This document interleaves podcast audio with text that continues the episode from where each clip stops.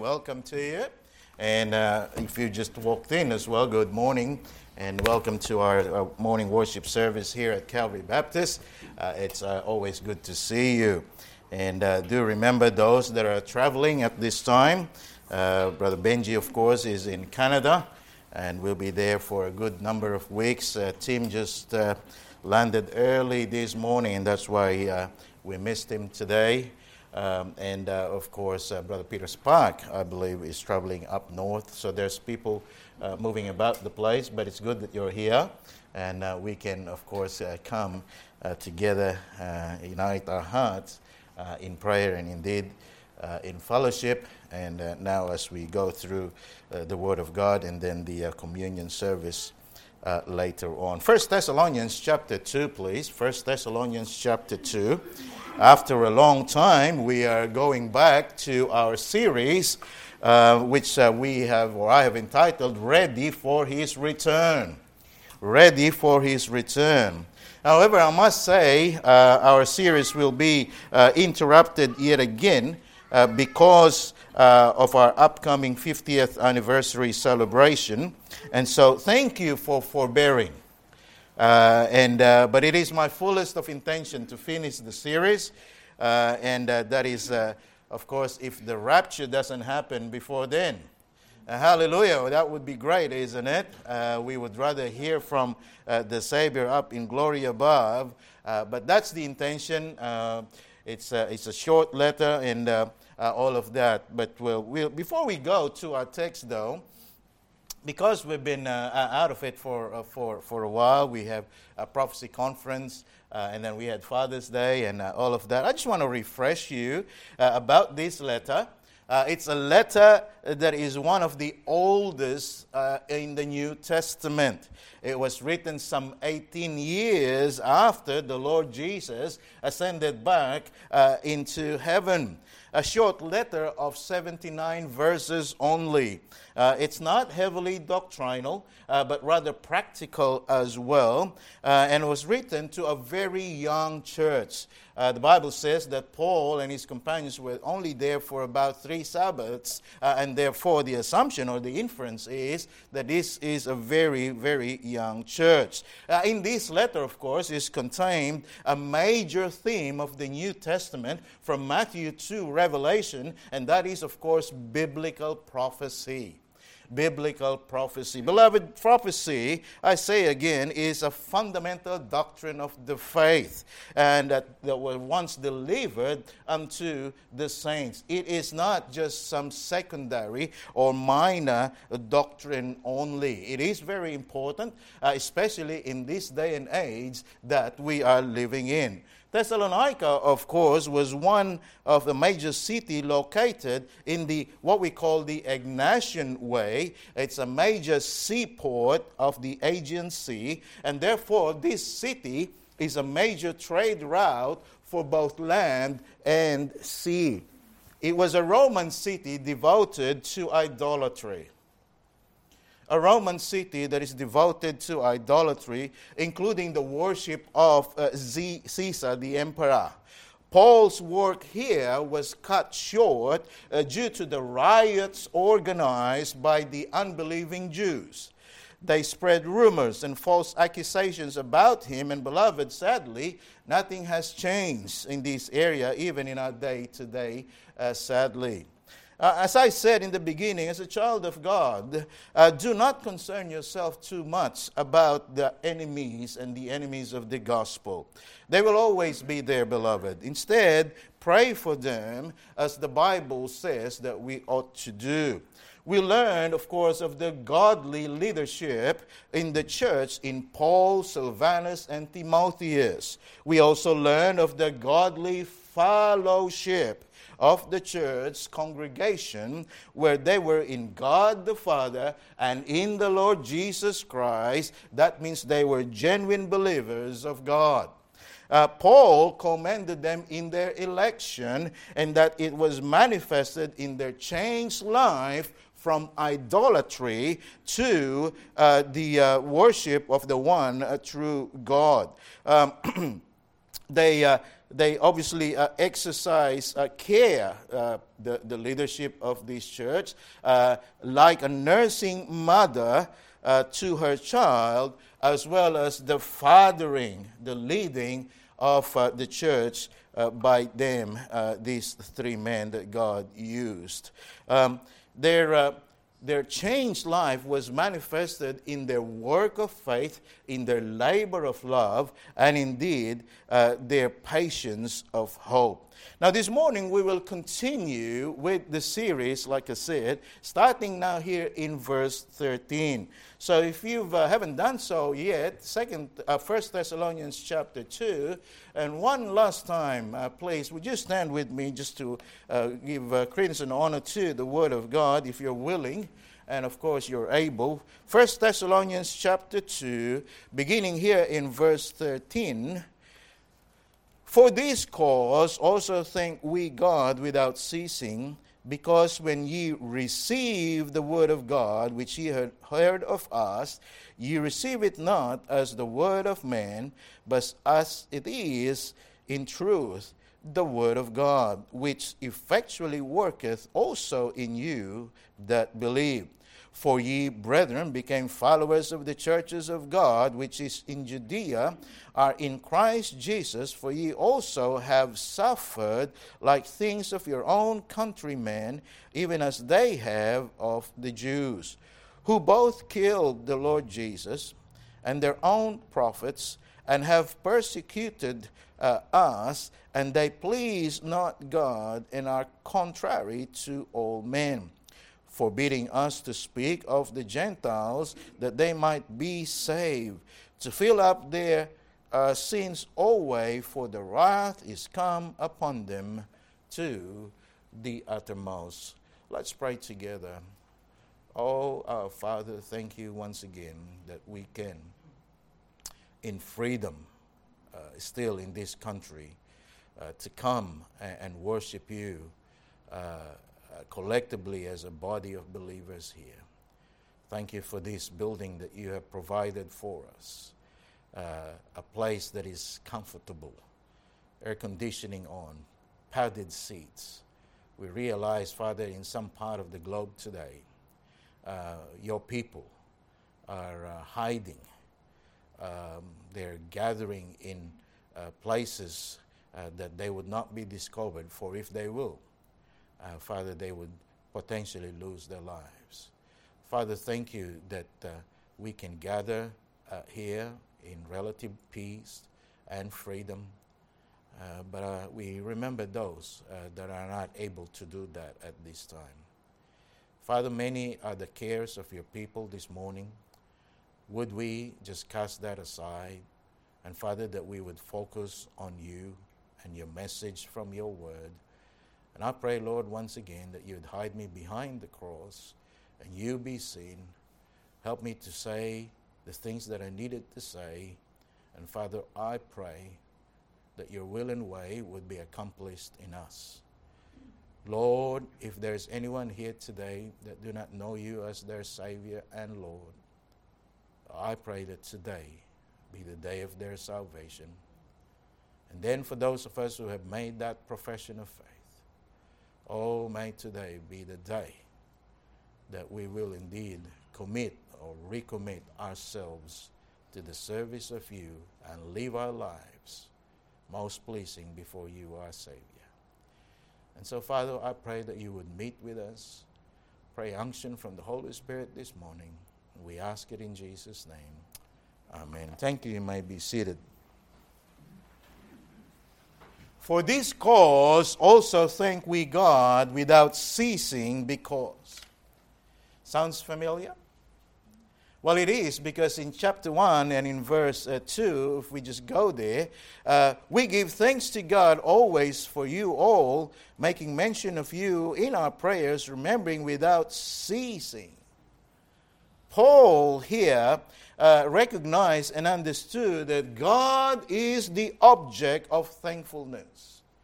God was and is the one working through the lives of his people in the church. I say this to all of us here this morning and in this room. We are but instruments. We are but channels of God's blessings. But God will and always and should always be the uh, ultimate, uh, the one to be praised in this church and any other church for that matter. We worship him and we put him in his preeminent place today and indeed the days coming, however long or short that may be. Hence our theme for this year's anniversary, 50th anniversary. The Lord hath done great things for us, whereof we are glad. We are but recipients, beloved, of God's great things that He hath done in our midst. All these years, we have benefited from the great things that God has done. And we are glad, certainly, because of it.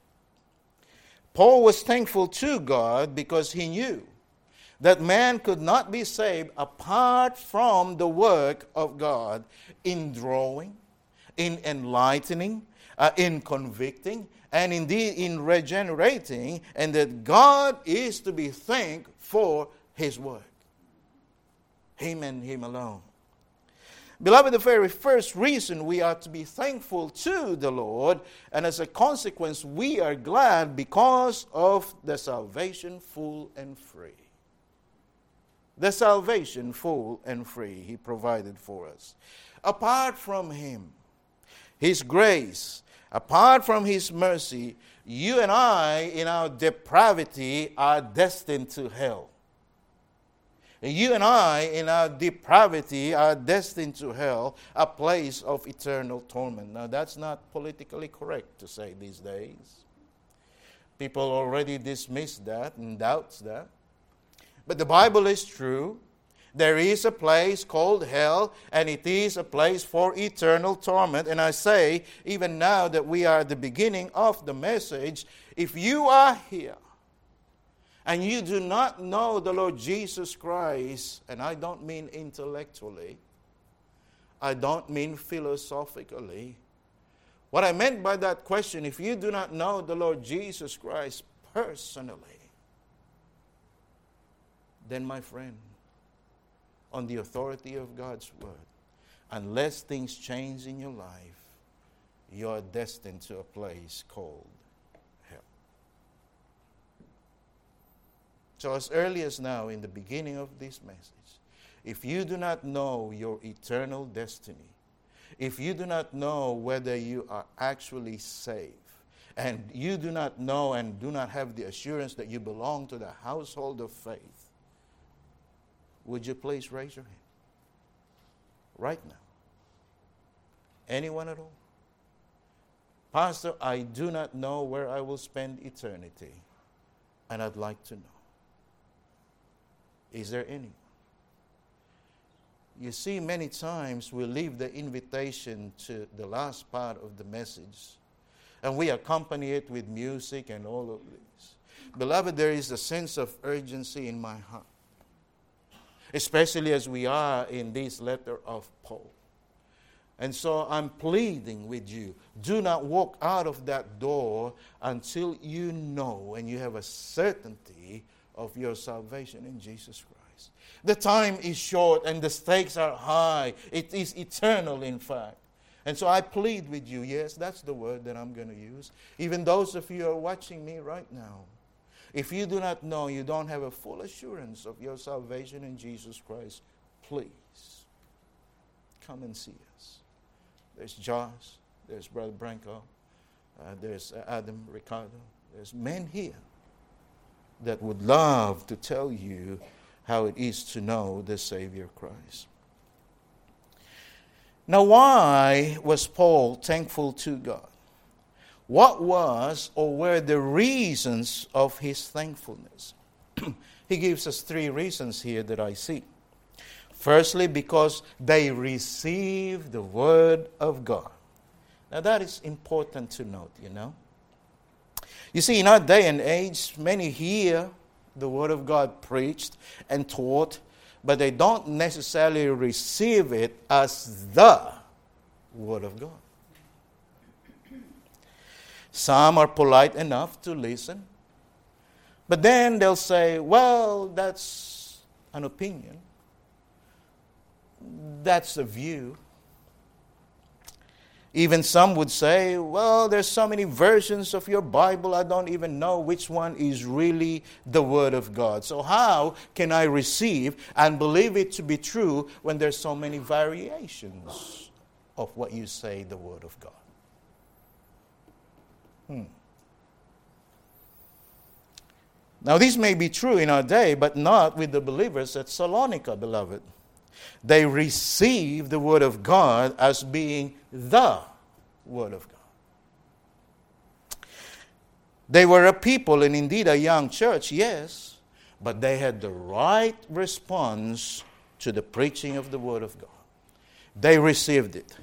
They received it for what it is the Word of God they received, the word is paralambano, paralambano, I don't know if I'm saying this right, so we, as in they were objective about what Paul and his companions said.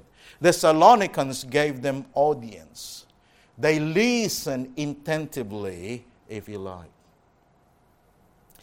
I believe there is a point to be made when Paul said, Ye received the word of God which ye heard of us which ye heard of us. Like I said, Salonika at the time was a hub of trade and commerce. And therefore, they were exposed to so many ideologies, ideolo- ideologies, philosophies, just by virtue of their location and the volume and the amount of people passing through within their wares, bringing their wares and their way of thinking. They would have heard a plenty of presentations, and they could have easily placed Paul's preaching as another philosophy or another ideology that is and can be expected of them. But the tone of the verse says that they received Paul and his companions' preaching as the Word of God. Now, let me bring this thought in our day and age just for a moment, beloved. I understand that we live in an online society of influencers, of commentators, of podcasters, of bloggers, of tweeters, of posters, and whatever it is that is called out there. A plethora of platform, they're all saying about God. One of the challenges for pastors today, and I was talking to someone that I respect, uh, an elderly pastor. And he confessed that he didn't have to face the challenge that pastors that we are today. Our challenge today is we are competing with all these different platforms that is readily available to you as a flock. You know that I'm on the series of First Thessalonians. And so some of you would have Googled me up already. You would have already logged on to some other online preacher which perhaps you deem as more experienced than your own pastor. See, before I even get up and stand before this pulpit, many of you would have already listened to some who have been preaching about First Thessalonians. Now, that didn't exist. That wasn't actually available readily for the pastors of the past. And so they themselves recognize the challenge of pastoral care and authority in this day and age because of the availability of online preaching and preachers. Now, I do not begrudge you for that. I want to make that clear. It is what it is. And so, this is my challenge to be a pastor in these last days and knowing that some of you are not really my flock because you have another pastor online. Sad, but that's what it is. You have now a, a, a choice of who you're going to listen to on a Sunday, on any other day for that matter. Gone are the days when God's people would come to the church and listen to their own pastor to be the speaker, to be the mouthpiece of God. As I said, it is what it is.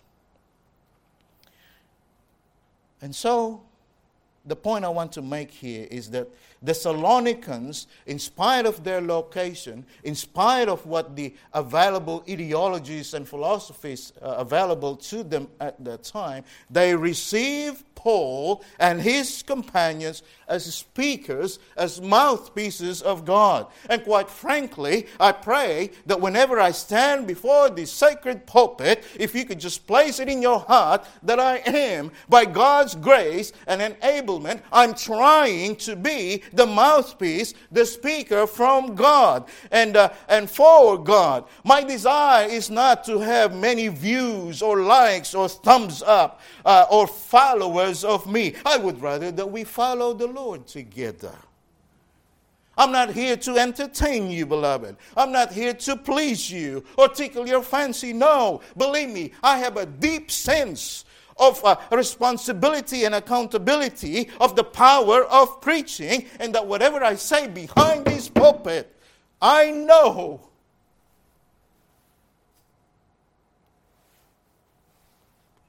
that I will stand in glory and account for every idle word that I say.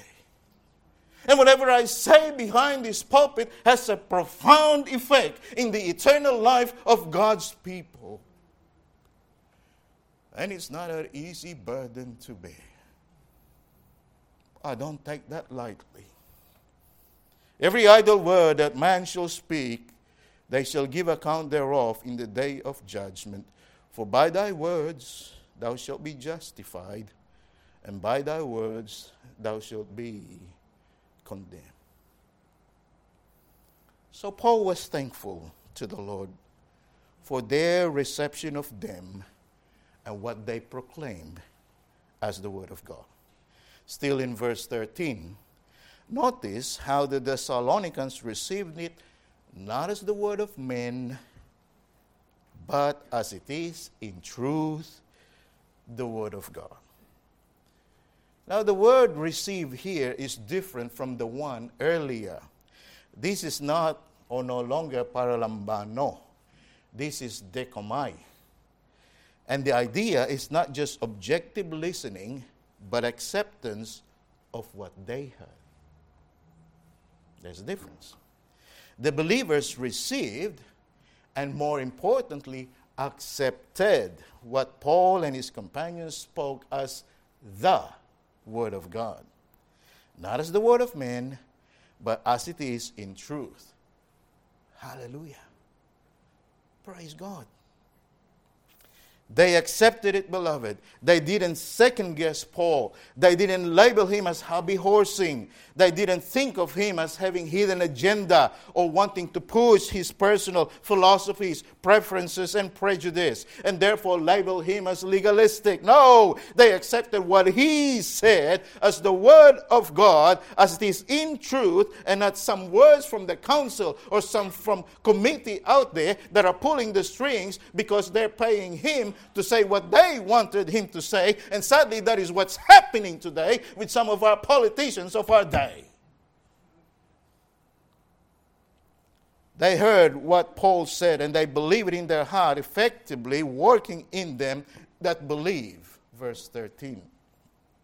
We see that in chapter 1, verse 6, that despite the afflictions they faced, persecutions, perhaps. They received the word of God. And so Paul was thankful for the Lord, to the Lord, for that. You see, the gospel and the message of the gospel, beloved, must not only be heard, it must be received as the truth. And for it to do its work effectually in the soul of man, it must be received and accepted. One must not, saints and sinners alike, be hearing messages after messages and not receive and accept to be the truth of God's word. For a sinner, truth unto salvation. For a Christian, truth unto sanctification. All of us in this room are hearing the word of God and the truth contained in it. It must do something, we must do something about that truth. We either reject or accept it to be true. We really cannot sit on the fence, so to speak. and should not be uh, on it, especially when it says, the Word of God, Thus saith the Lord.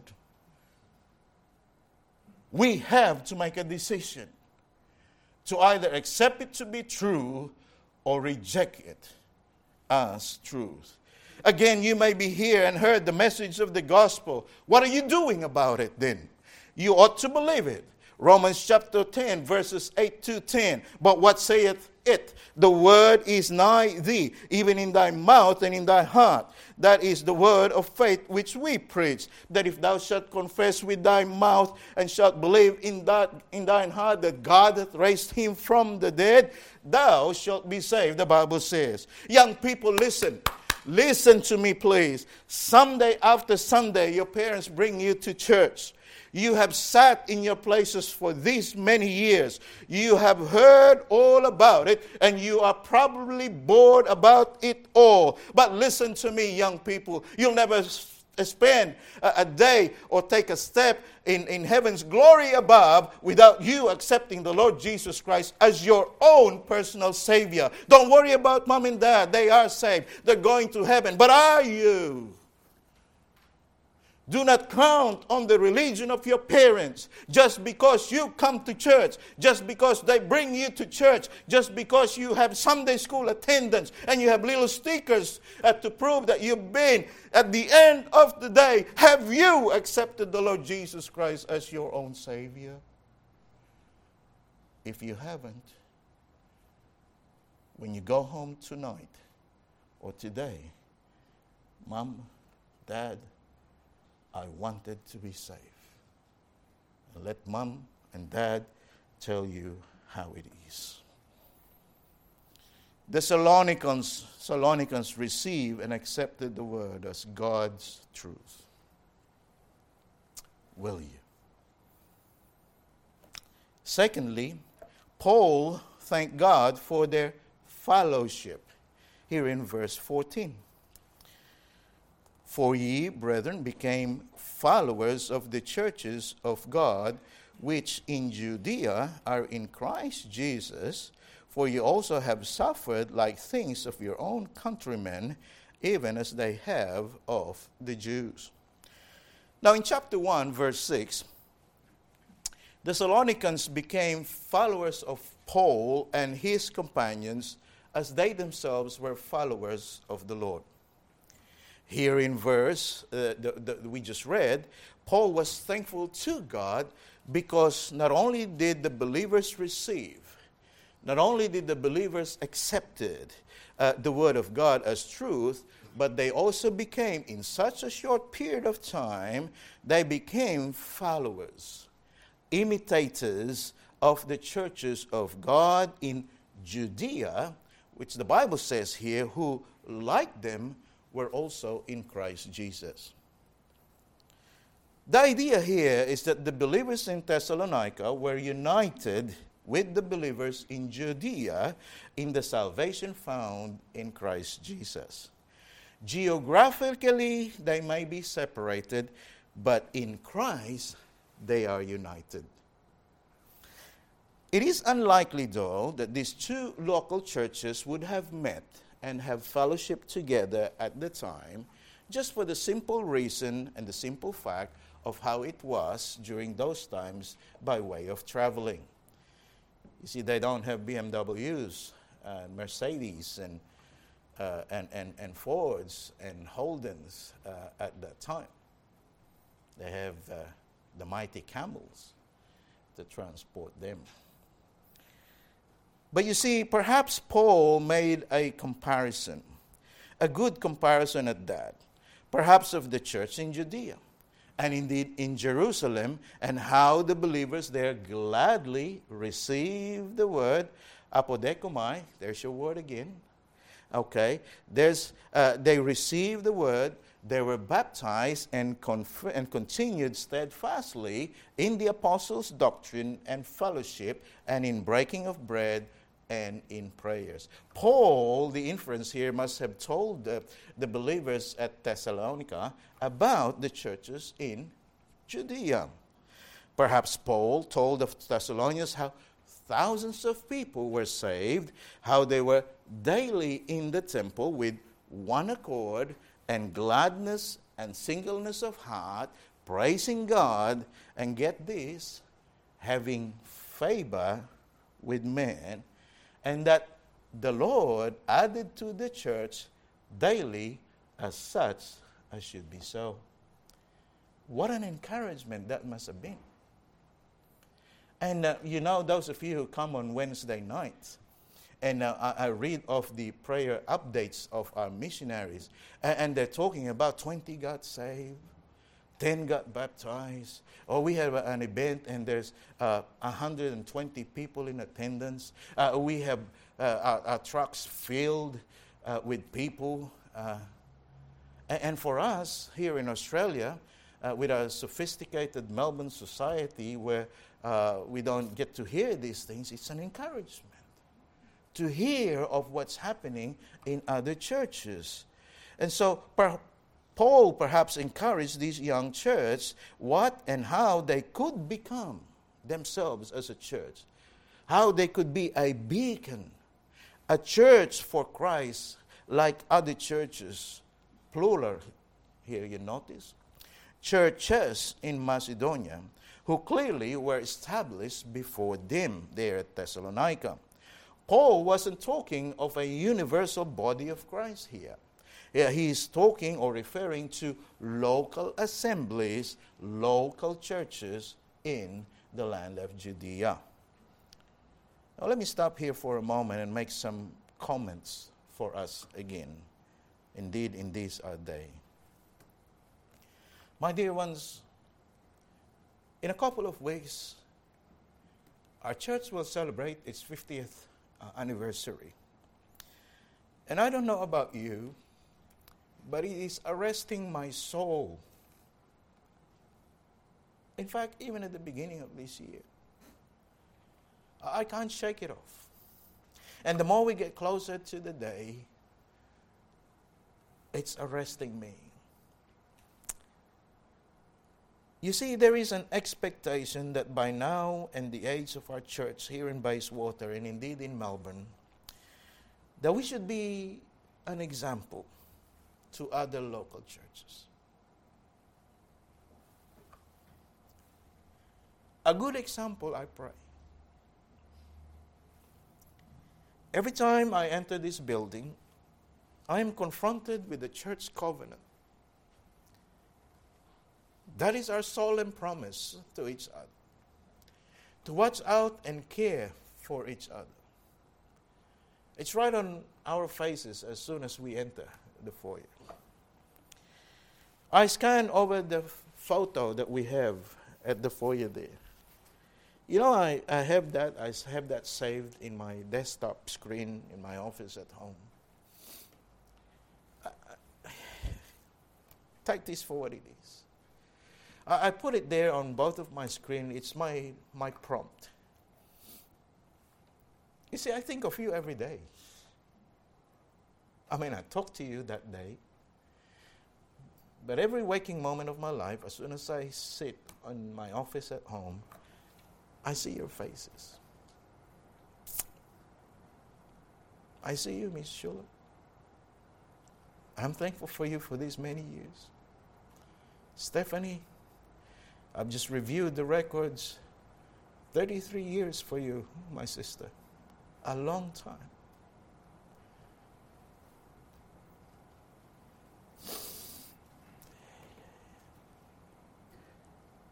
And so I, I, I, look at this photo here at the church and at home.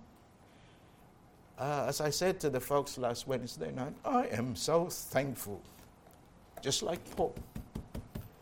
I'm thankful for each and every one of you. And so this year, okay, make sure you, you're here for the photo, okay? Why? Because I use it as my prayer prompt. I pray for your little boy, Zacharias. I pray for that upcoming one, Monica, the twins. And so, what am I saying here? I look at the frames out there, the names of people who have been in and out of this local assembly called Calvary Baptist Church, and the blessing that those names have all been, even before I came uh, in this church in 2000.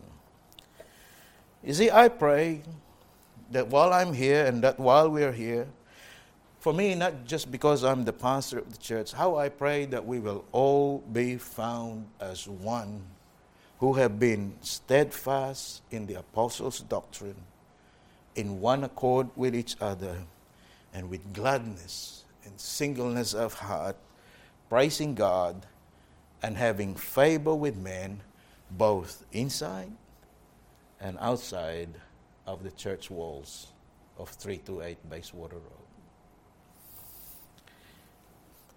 We have people getting baptized. We have people uniting in fellowship and in membership, and some are still coming.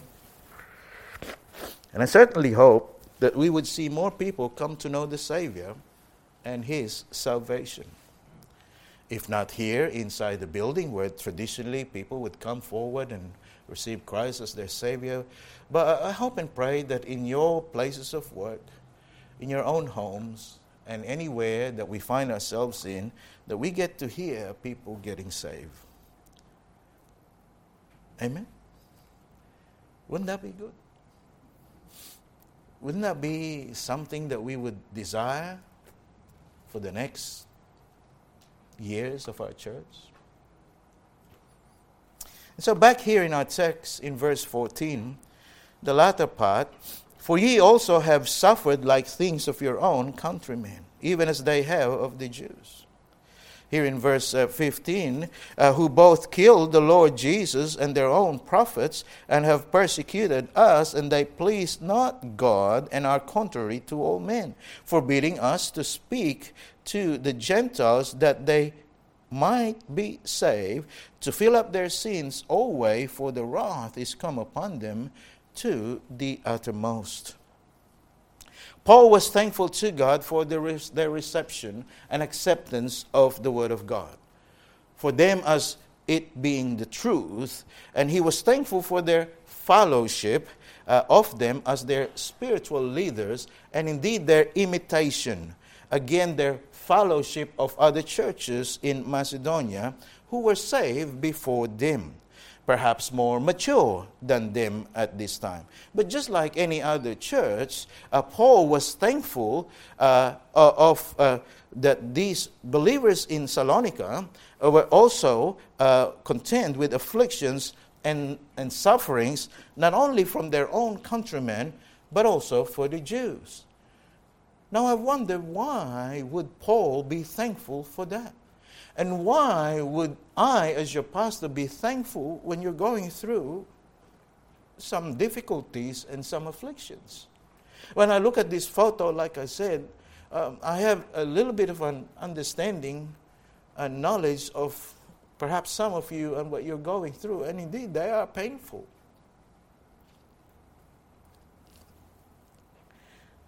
But Paul was thankful for that.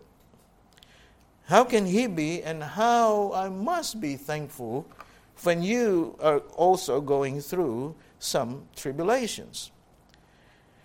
You see, in chapter 1, verse 6, the Thessalonians followed the Lord and his word even in much affliction, the Bible says.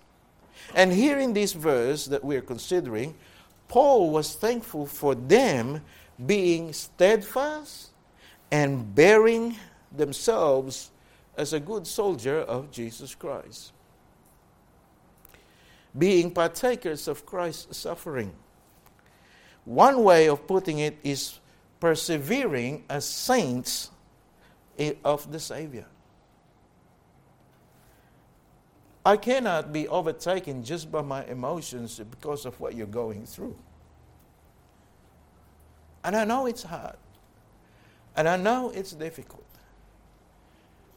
But I should be, as your pastor, be thankful for you are going through those because it will strengthen you. It becomes, it makes you a very good soldier for Christ. You become a partaker of his suffering. We ought to be thankful, beloved, that while we are here in Australia in relative peace and comfort, there are other believers out there in China, in India, uh, in, in, Cambodia, even, in Thailand, uh, in Pakistan, in Sri Lanka, uh, in North Korea. People are losing their lives because of persecutions. And how can one be thankful for that?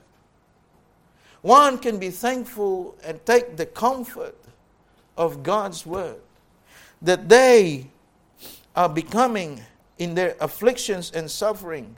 They are standing for the truth in spite of their afflictions, in spite of their sufferings. So, Paul here communicated his thankfulness to the Lord for the faithfulness of the saints in Salonika.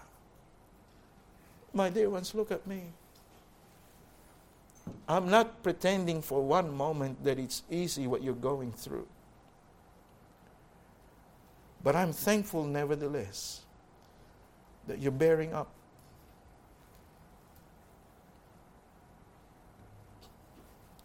You're continuing on. You're not becoming weary in well doing. Oh, I can only comfort you. I cannot solve your problems. Oh, but dear God, I can pray for you to make you strong. For this time of afflictions are but in the context of eternity are for a moment. And beloved, look at me. It cannot be compared to the glory that is beyond. So bear up. Take comfort. Take confidence in the Lord Jesus Christ. Paul was referring to the churches in Judea here, including Jerusalem. They indeed suffered persecutions from the hands of the Gentiles, but more so from the unbelieving Jews also. Let us not forget, Paul himself, a Gentile, a Roman, uh, the Pharisee of Pharisees that he was, uh, he persecuted the church himself, did he not? Uh, and so, yes, he was one of those countrymen. But yet, after his conversion at the Damascus Road, the persecutor became the persecuted. But who were these Thessalonians that persecuted them? Their own countrymen. We find the answer in Acts chapter 17, verse 4. These were lewd fellows uh, of the baser sort, hoons and goons, if you like.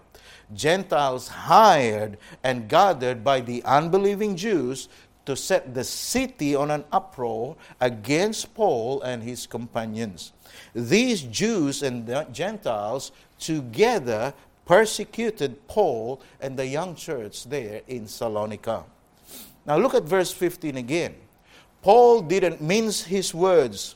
He flatly pointed out that the Jews killed their own prophets. Not only that, they also killed the Lord Jesus. It was them who cried with cruel indignation, Crucify him, crucify him, crucify him. These are the ones that chose Barabbas, a criminal, to be released, and chose Christ, their own Messiah, to be crucified. These are those people. And so, Paul, in more ways than one, he was thankful for the Thessalonians and their perseverance in their young faith. For it was easier for them just to quit and, and to quit the faith and perhaps go back to uh, the, the pomp and the ceremonies of Judaism and escaped the persecution at that time. But no, beloved, they followed the other churches in Judea. They received the word of truth, even in much affliction and sufferings. Oh, how thankful must have Paul been, and how thankful must we be for our brothers and sisters out there that are standing and contending and suffering in affliction for the truth of the gospel. You know, beloved, we here in Australia, we are about to be tested about persecutions.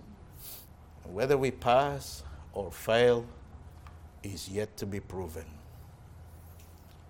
We just had the test of COVID and what kind of havoc it created in the churches of Christ. I don't care whether you're pro vax or anti vax, but now that it's all over, and I look at the pieces, how many of us failed the test and just COVID? There are so many more tests that will come. Calvary Baptist Church, this is part of my prayer for us as we go on to the next 50th years we have it. Let's be steadfast. Oh, be steadfast. Let's not get lost in the narratives. Let's look to the Word and base our decisions on what God has said in His Word, not what we think, not what our opinions are, but what the Word of God said. Verse 16, and we're nearly done. These hoons and goons prevented them from speaking to the Gentiles that they might be saved. It's no different from our day today. Here in Victoria, there are legislations now in place that prevents us as believers to freely speak about the truth of God's word. We are systemically being forced to comply with laws contrary to our convictions and ethos as a believer and a child of God. We can longer freely and publicly pray for certain groups of people who have a different lifestyle. We need to have specific policies about gender equality. Otherwise, we are an organization that is deemed too risky to ensure. We are being forced to have a culture of distrust.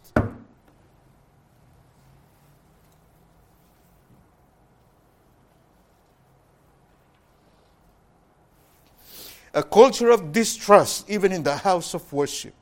Gone are the days that we will take care of children as if they were our own, with no malice, but pure motives to serve them without first being checked and being qualified. Oh, how grievous to the soul that we would have a culture like that in the church of God.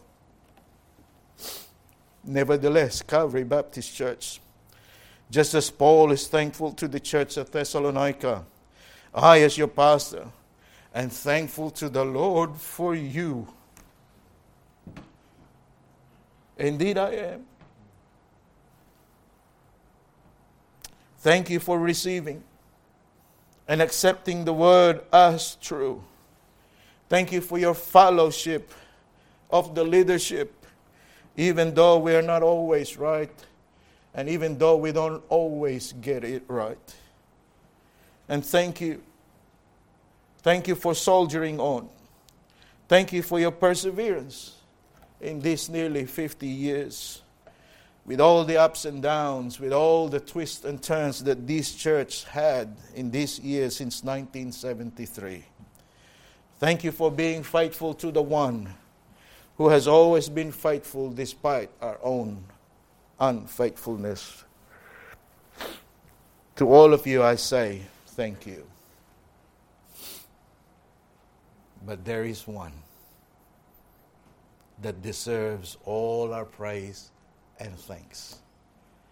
And he's the one that's represented on the emblems here before us the symbol of the unleavened bread, the sinless body of the Lord Jesus Christ, brutalized, scourged so that every time that whip go on it will wrap around his body and every time they pulled it a part of his flesh would go with it It was so, he was so mad that he is unrecognizable as a man.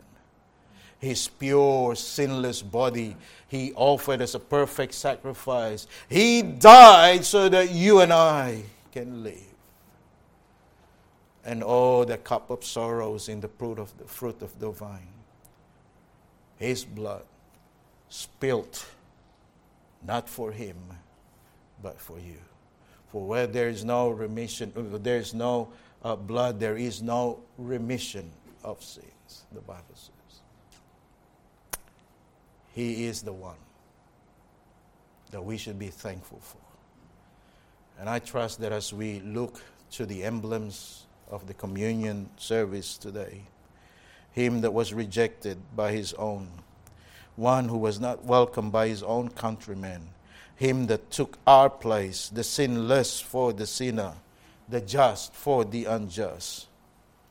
May we remember to be thankful of him. Sinner friend, before we close, once again I plead with you in urgency. If you do not know where you're going to spend eternity, would you please seek us out? Christian, oh, my dear Christians, the time is coming. The judgment seat of Christ is just around the corner. What are you doing with your life?